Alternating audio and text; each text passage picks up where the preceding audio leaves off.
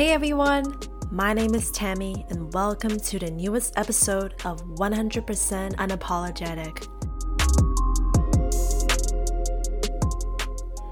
Hey guys, welcome back to 100% Unapologetic and happy Monday to y'all. It's a new day, new week, and here's a Monday motivational quote for all of us to start this week. You don't have to be great to start, but you have to start to be great. And this quote has a lot to do with the theme of this episode. And here we are today. We got TK in the house, Tom's Kim right here with us. He is the co-founder of the Inertia Network and the host of the Inertia Network podcast. TK is a great friend of mine. He's my brother. You know, we went to high school together, and I know this is going to be a great episode with you, TK. Yeah, it's great to be on, Tammy. I'm really excited to be able to share in conversation with you. You know, it's always great seeing your friends, and especially during this time, seeing your friends do pursue what they enjoy and pursue their creative outlets. And so I'm excited to be on the podcast and excited to share in conversation with you. Whenever we catch up, I feel like our conversations tend to revolve around the topics of self-awareness, pursuit of happiness, and pursuing our passion. And those things seem to be our main interest in our conversations.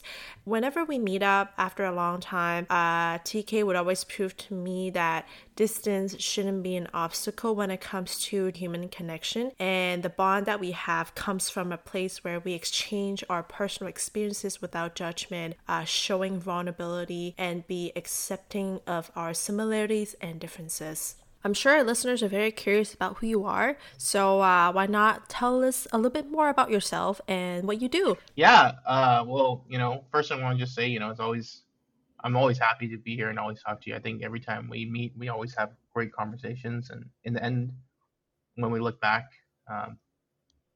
those are the things that are going to be the most important. And the quality of the relationship that you build with other people. And so I'm always happy to talk and always happy to be here. And I think in terms of like what I'm doing, it's interesting because like I've spent the last 3 years building a company with some friends, and you know, we create travel experiences to some very remote places and vulnerable communities. But with the current situation, COVID and corona, getting on a plane is virtually impossible. And so it's really made us reflect and I guess shift in our mentality towards building the business.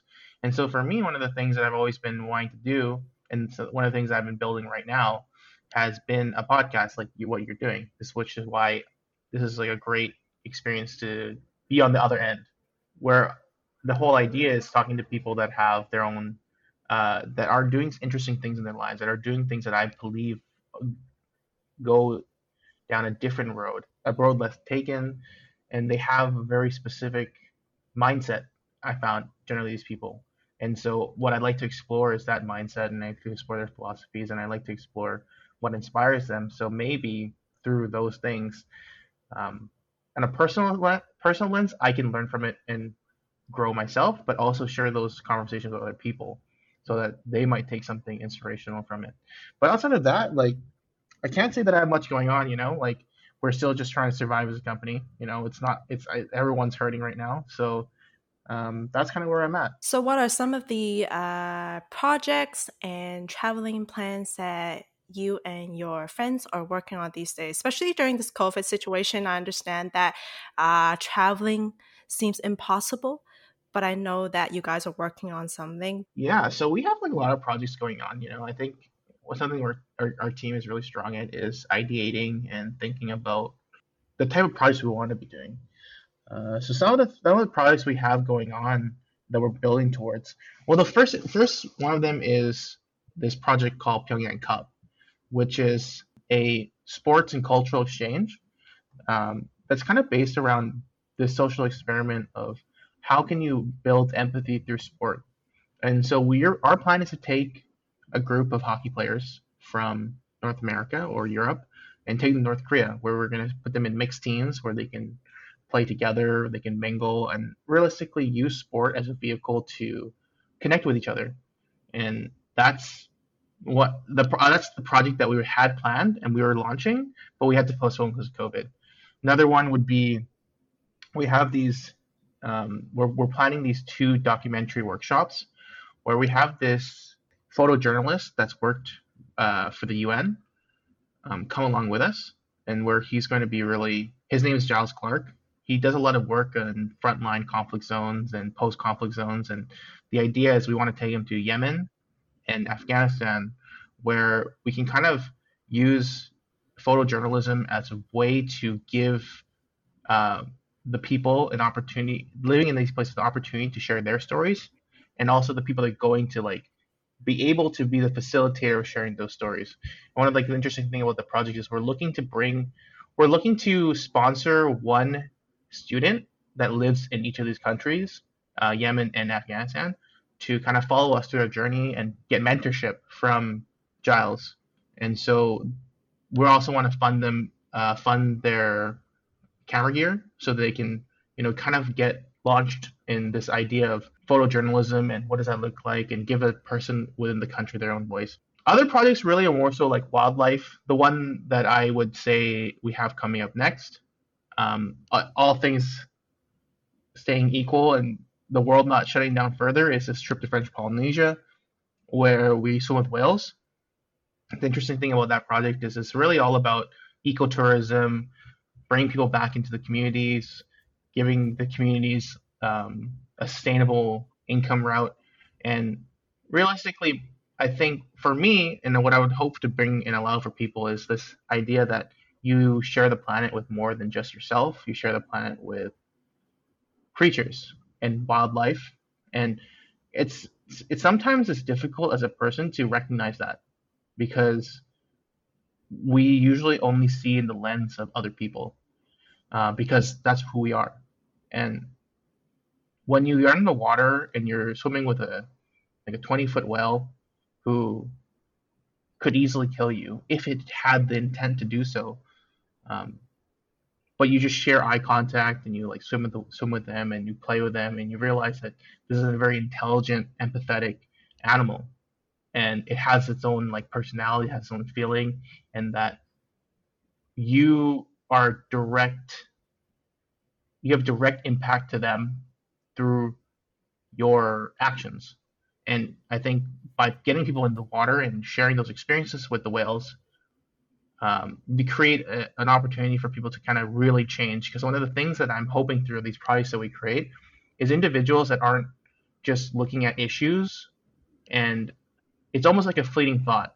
You know, a lot of the times we choose to care about something after seeing something that makes us upset or emotional, and it doesn't last. It doesn't carry on much further than a week or a month, and it's not real advocacy.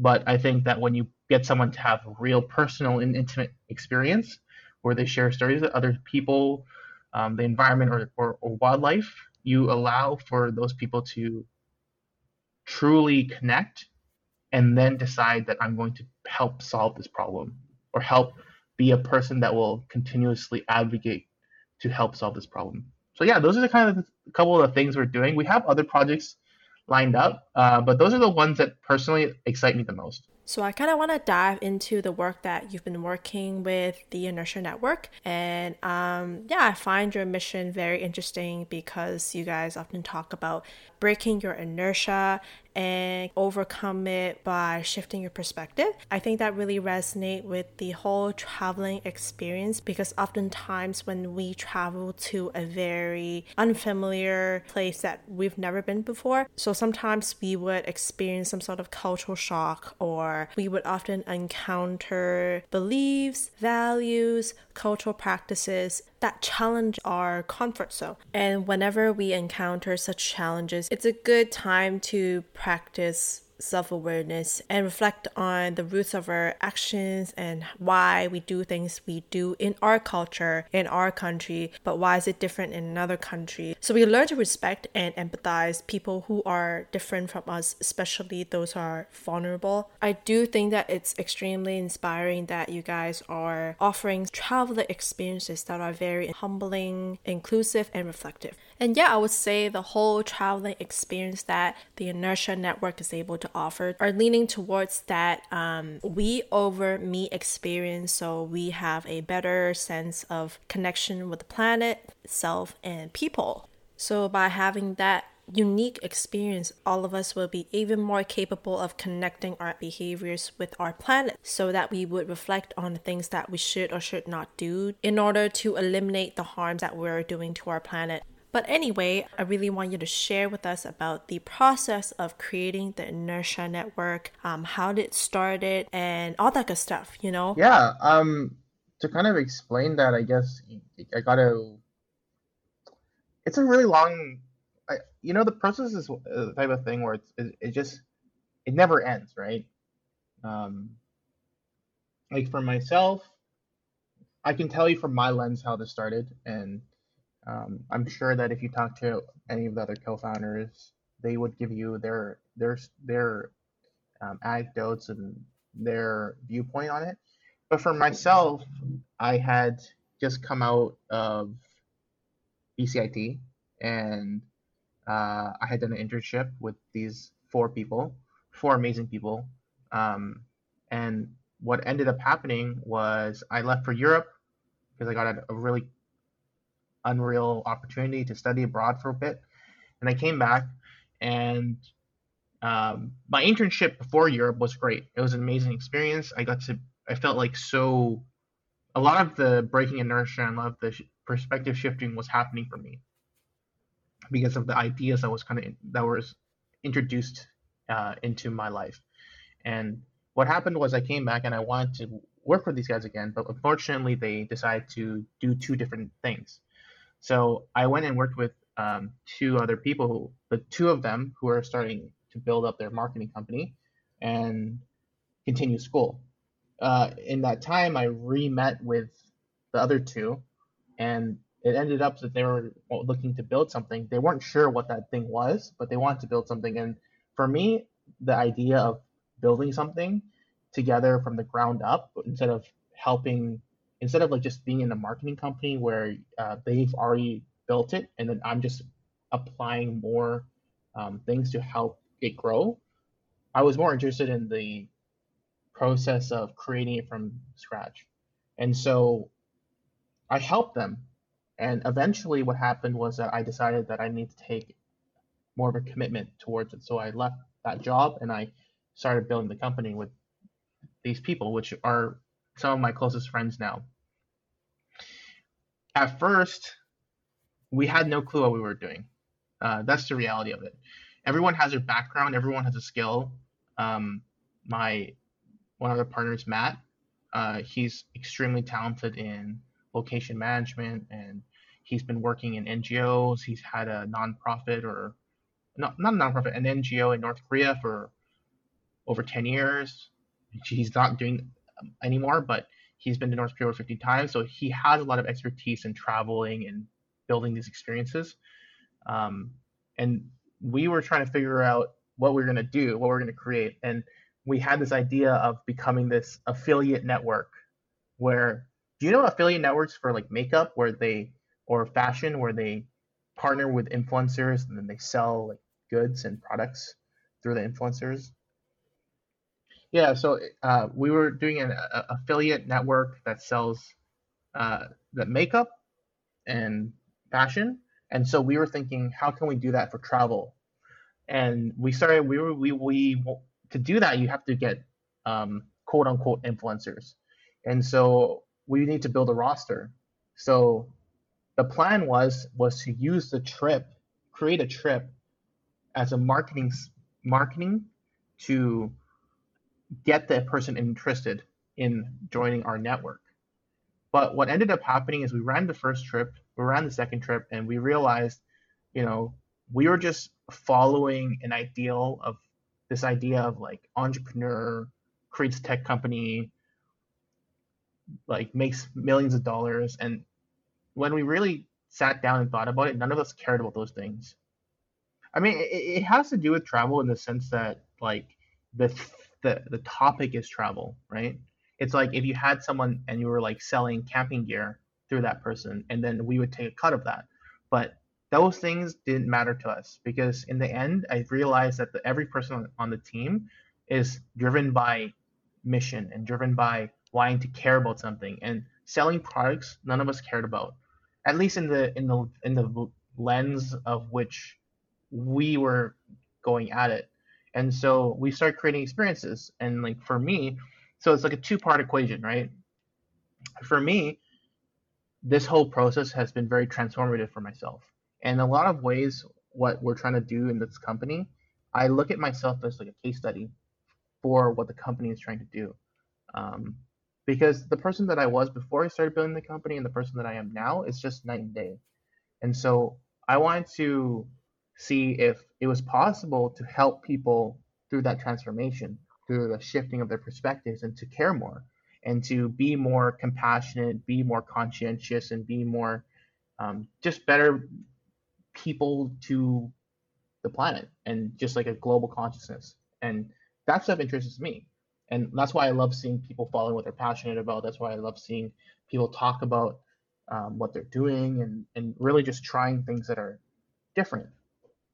But for myself, for the other people, for Matt, he cares a lot more about helping communities and helping create sustainable tourism and helping build connection and preserving vulnerable communities, whether that be wildlife or places like North Korea or Yemen or Afghanistan, where it is really ravaged by conflict. And so how do you help the people there? And so it's a two-part thing, because if the people can't change and people don't shift their perspectives and people don't feel connected, then they'll never carry through with caring about these places. And so you have to do both sides. And that's kind of like eventually what it became. And so the idea in the long term is, how do you create a community of people like this that want to go on these experiences, that care about each other, that care about the planet, and then eventually create, in my mind, what would be like a movement to just be of support to any vulnerable community, any vulnerable place, and even vulnerable people, and choosing to do more good in the world than to be self-centered, which is, I think, a problem that we have. Whenever I think about traveling, it's always a very egocentric experience. I think one of the reasons why we do that is because our individualistic culture or society instill us to indulge in ourselves. And oftentimes we forget that this is our privilege, and it's easy to take advantage of our daily routines, and that the system doesn't really teach us to become a more like a collectivist citizen, I would say.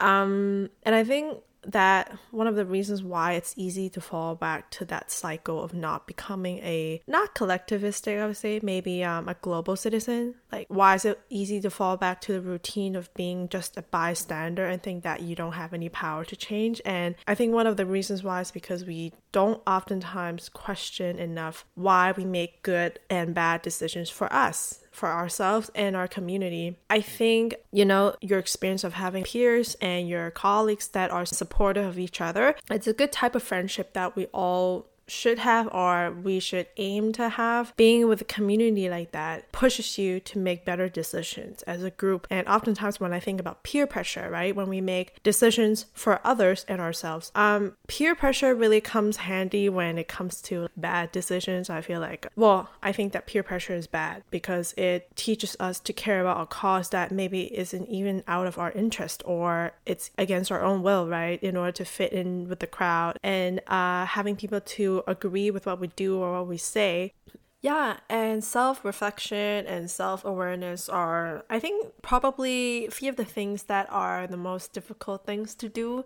And the process is never linear, and because our world is full of distractions, and it really distracts us to make the best decision for everything around us, and behaving or thinking the way we do that ultimately helps us to achieve authenticity, right? So peer pressure, makes us indulge in very inauthentic decisions or lifestyles. And I feel like whenever there's peer pressure, people tend to blindly follow conformity, and that you're kind of like a watered down version of somebody else. And I think that when you guys create travel experiences that, you know, help the community, help us to not indulge in ourselves, but to invest in the connections that we can make with our peers or strangers that we just met, or even Mother Nature in general. Oh yeah, I think the way that I look at it is very, if we don't decide to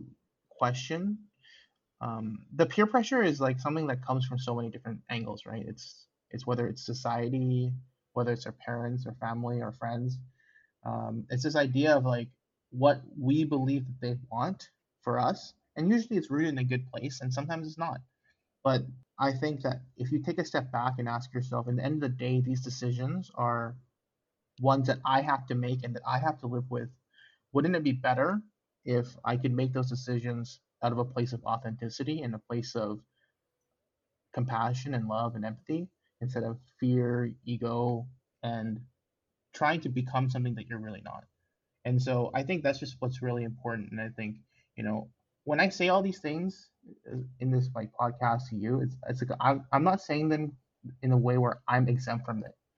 I'm as much as part of like societal pressure, being impacted to do things that I don't know I necessarily want to do, but I am trying to make the effort to be self-aware and change myself when I think it's getting too bad.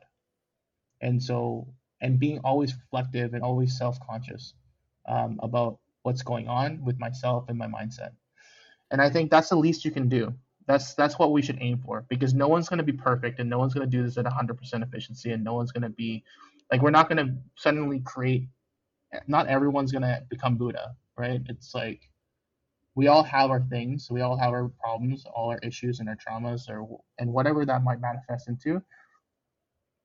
It's just about putting in the effort. So yeah, I just want to dive more into your personal experience when it comes to breaking your own inertia. You know, you maybe tell us a little bit more about the times that you were unwilling to change for better, whether it's being with the right crowd or pursuing your passion, and why by that time you weren't ready to step out of your comfort zone, and the process of really breaking your inertia. So yeah, I think that a lot of what inertia is, and moving away from the company and like why we call ourselves inertia, is like, I think that there is a subconscious force that exists within all of us that is built by society, that's built by in essence society, you know, like I think that parents, family, friends, like work, these are all subsets of society, but there's like an expectation of how you should behave, an expectation of what you should want, an expectation of like who you need to be. You know, like you should be finished school by 23, you should be working at a job by, and then like at 30 you should get married and have a family, and then buy a house, and then do the house things, and get to 80 and then you die. Like, it's just, that's what I kind of perceive in like the most basic generic version of what society kind of expects from you. And there's some underlying belief that we have to just accept that. And that's kind of like what I believe inertia is. And the whole idea is, and I think that's kind of the root of the idea of this shift, I think, that we're seeing in people nowadays. And I think that's why I believe that it's happening. And I believe that people are becoming more conscious, and people are becoming more in tune with what they want, and in tune with their authenticity. And so I think one of the fastest routes to that, and one of the way that I guess that we're trying to do it, is through experience. But for myself, I can give you an example. When I decided to go to BCIT, I was in a bad place. I think that I just was frustrated with where I was in my life, frustrated of my lack of achievement, frustrated with like this idea that, you know, I have a potential that I have inside of me, but I've never lived up to it. Where the fuck that came from, I don't know. But all of these things, right? I think that, and it's I'm not making enough money. You know, these are all things I think that are deeply rooted in being an Asian culture. The idea that money is extremely valuable, and the money is almost an equivalency of status and base. that's one half. The other half, I think, is, you know, I think that if you're a boy in Asian culture and like the only son, there's an expectation, right? Because eventually that you're supposed to take care of your parents. Not to say that those aren't things that it's not that I plan on not doing those things, but the thing is that you never question it because it's an expectation. It's what your family expects of you, and the status thing and the making money thing. And so these are all things that you're going to weigh on your mind because you're raised in that environment. And so that's what I mean. It wasn't in a good place. And I was doing something that I told myself that I wanted to do, but I knew deep down that it was a lie, but I was just doing it because it was better than doing nothing. But I chose at that moment, I was like, no, this is like really bad. I'm not in a good place mentally, and I'm not in a good place even in the career sense. I wasn't in a good place in my trajectory. So I just decided, one summer, I was like, screw it. I'm just going to go to school. I don't care where it is. I'm just going to pick a school. I'm going to go. And so I just ended up applying to BCIT. I got in. I mean, it's not hard to get into BCIT for my program. You know, it's not like a particularly like gated. It's not like Harvard, right? That's just the reality of it. But it doesn't discount the quality of education, right? It's like still a good school. It's still like great instructors, right? It's not, and there's programs at BCIT that are extremely difficult to get into, right? Because they are coveted and they show results. And so like I believe in BCIT. I believe that it's a great school, and I think that people who are like trying to figure out stuff in their life, BCIT is a great place to go. But the stigma and like the perspective on BCIT, it's just there, and you can't really like, it just exists, and a lot of people look down on it. But the reality is that I think the quality of education is amazing. I think there's amazing instructors. There's shitty instructors too, but that's in any school. You're going to have both. And so I went to school, and then I was like, you know, trying my best and always working hard. And like, eventually I did my internship, and like I said earlier, I got into that. I met those people who then kind of like introduced me to like a different train of thinking, you know, because my goal at BCIT was to be like, I'm going to work hard, get a good job, and get paid a lot. Because like as an Asian person, you don't think about much more than that, right? You're like, unless someone else has like really like interjected and shown you a different path, like that's the road. The road is go to school, make a lot of money, take care of your parents, and live your life somewhere in between, and have a family, whatever. But that's the path. And so when I started doing these things, one of the examples I would give is, the very first trip that I went on was probably the most impactful trip for me, because not only did I see a lot of things, experience a lot of connection, and like feel like extremely grateful and lucky to be in this place. But if you think about it objectively, when I started doing this and the work that we're doing, it makes no sense of why I'm doing it. Let's just say, for example, of that trip, I have never been. It was to Peru and Bolivia. Yeah, so the Peru trip was when I started building the company, right? So 2018 is like my first trip, like as like one of the second trip as a company. And so I went, obviously with someone else who was like much more experienced, but like I was like, it made no sense for me to be there. Like, I don't speak Spanish. I've never been to South America, and you know, it's the reality is like I'm not the person that's going to be leading a hike. You know, it's just not. I'm just not going to be the person to do that. And so it doesn't make sense for me objectively why I was there. But the thing is that like when I talked to people about it, I talked to people that I was with, they told me that me being there was a benefit to them, and me being there did add value to them. And it's this like idea of the self-doubt that you have, the reasons why you shouldn't do it always are going to come to the forefront. But if you like lean into, if you just like say, you know, like fuck that, like I'm gonna try, I'm gonna do it, and I'm gonna embrace this uncertainty and not listen to what society tells me, then you unlock another level of yourself that you didn't even know existed.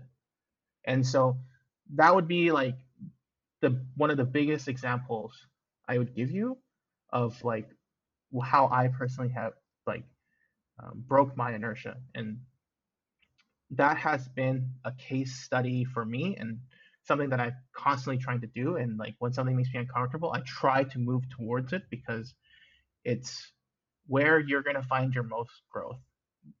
And I don't do it perfectly. I don't get it wrong. I do a lot of stumbling and like sometimes I fall back into comfort, but I always just try to take some time to reflect on it and change that. And if I can't do it, I have really amazing people around me that help me do it too and help me reflect and keep me accountable.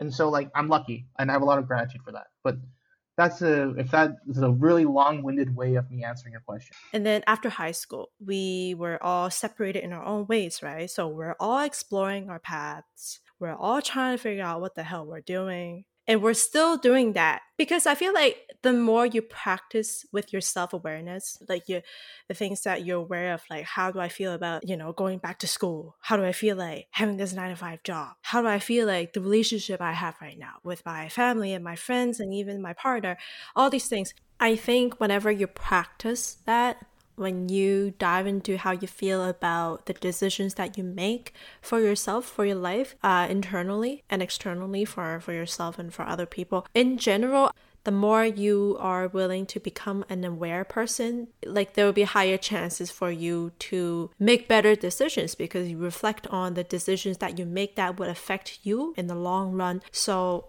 the amount of oppression that we have to go through as Asians, finding your path here, finding a voice, having a sense of self-awareness is so difficult because your family is a big part of you. Of course, like our families, they came here for a long period of time, but they still have some sort of traditional values, right? When it comes to your career, like as you said, you're like the only, you're not the only child, you have a sister, but you're like the only son.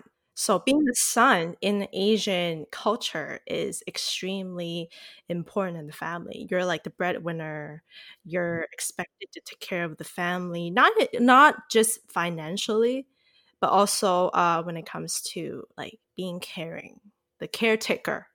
I think this is really interesting because when it comes to being an Asian woman in a household, especially if you are an only child like myself, I do see that my family, they do really give me a lot of freedom and time to find my way, to pursue my passion and giving me that chance to find my voice. So oftentimes when I listen to, my friends like yourself and even my dad or even my husband who would from time to time talk to me about the cultural expectation of how Asian men are more likely to be pressured to fit into that standardized / generic formula of life, to do well in school, go to university, get a really high paid job, and be married by 30, have kids by whatever time, and then do the house thing and be a man. And I do feel like compared to Asian women, let's just say that it's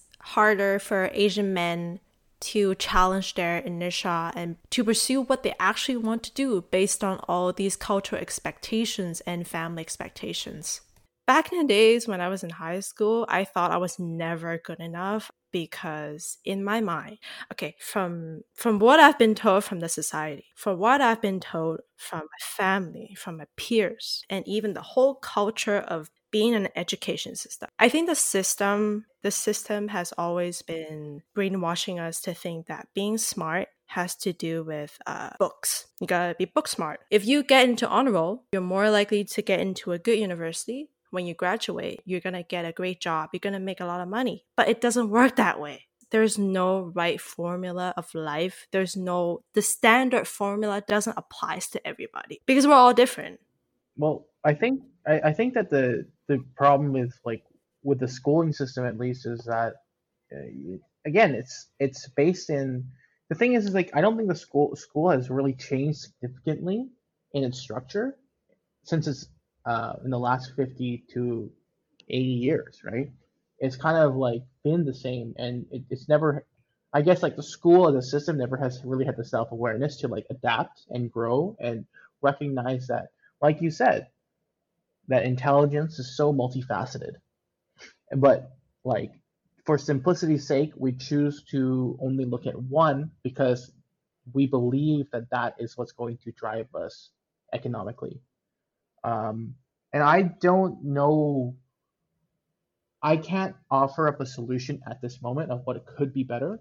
But what I can say is that I believe that there are so many things in school that aren't taught that I hope as we get older, and like if I have a child or you have a child, that they'll be able to learn in school, whether that be, you know, mindfulness, whether that be, you know, promoting entrepreneurship, whether that be, you know, promoting self-worth. What it, I don't have an answer, but there are so many aspects of learning and that we don't do for people that are in the education system, especially at a young age, that if we had done those things, imagine how much better of a society we'd be in.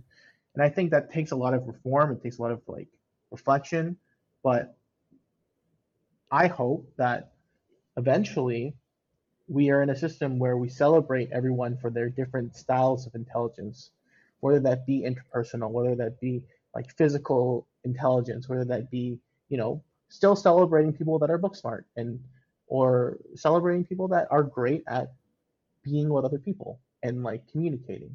These are all things that are extremely valuable. We just have to find ways to celebrate each and every one of them.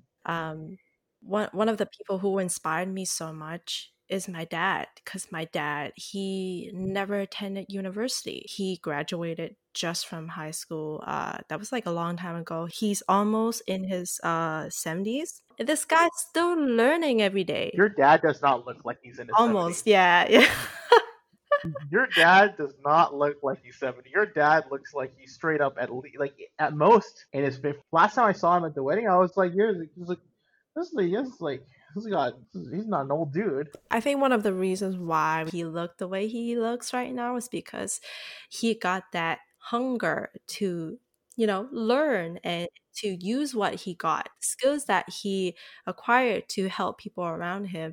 And he told me so many times, he was like, you know, like your dad's not that type of guy who's like a book smart person. And I know you're not that too, but you know, intelligence goes beyond just books. As time goes by, we learn that intelligence can mean a lot of things. It can mean creativity, imagination, even interpersonal communication skills are really important as well when it comes to intelligence. And I think, as you said, we should, our system is lacking that type of celebration of praising people who got different talents and abilities. Like, unless you say creative root, really interesting, is because it's hard to measure. It's hard to measure the economic value of like creativity, right?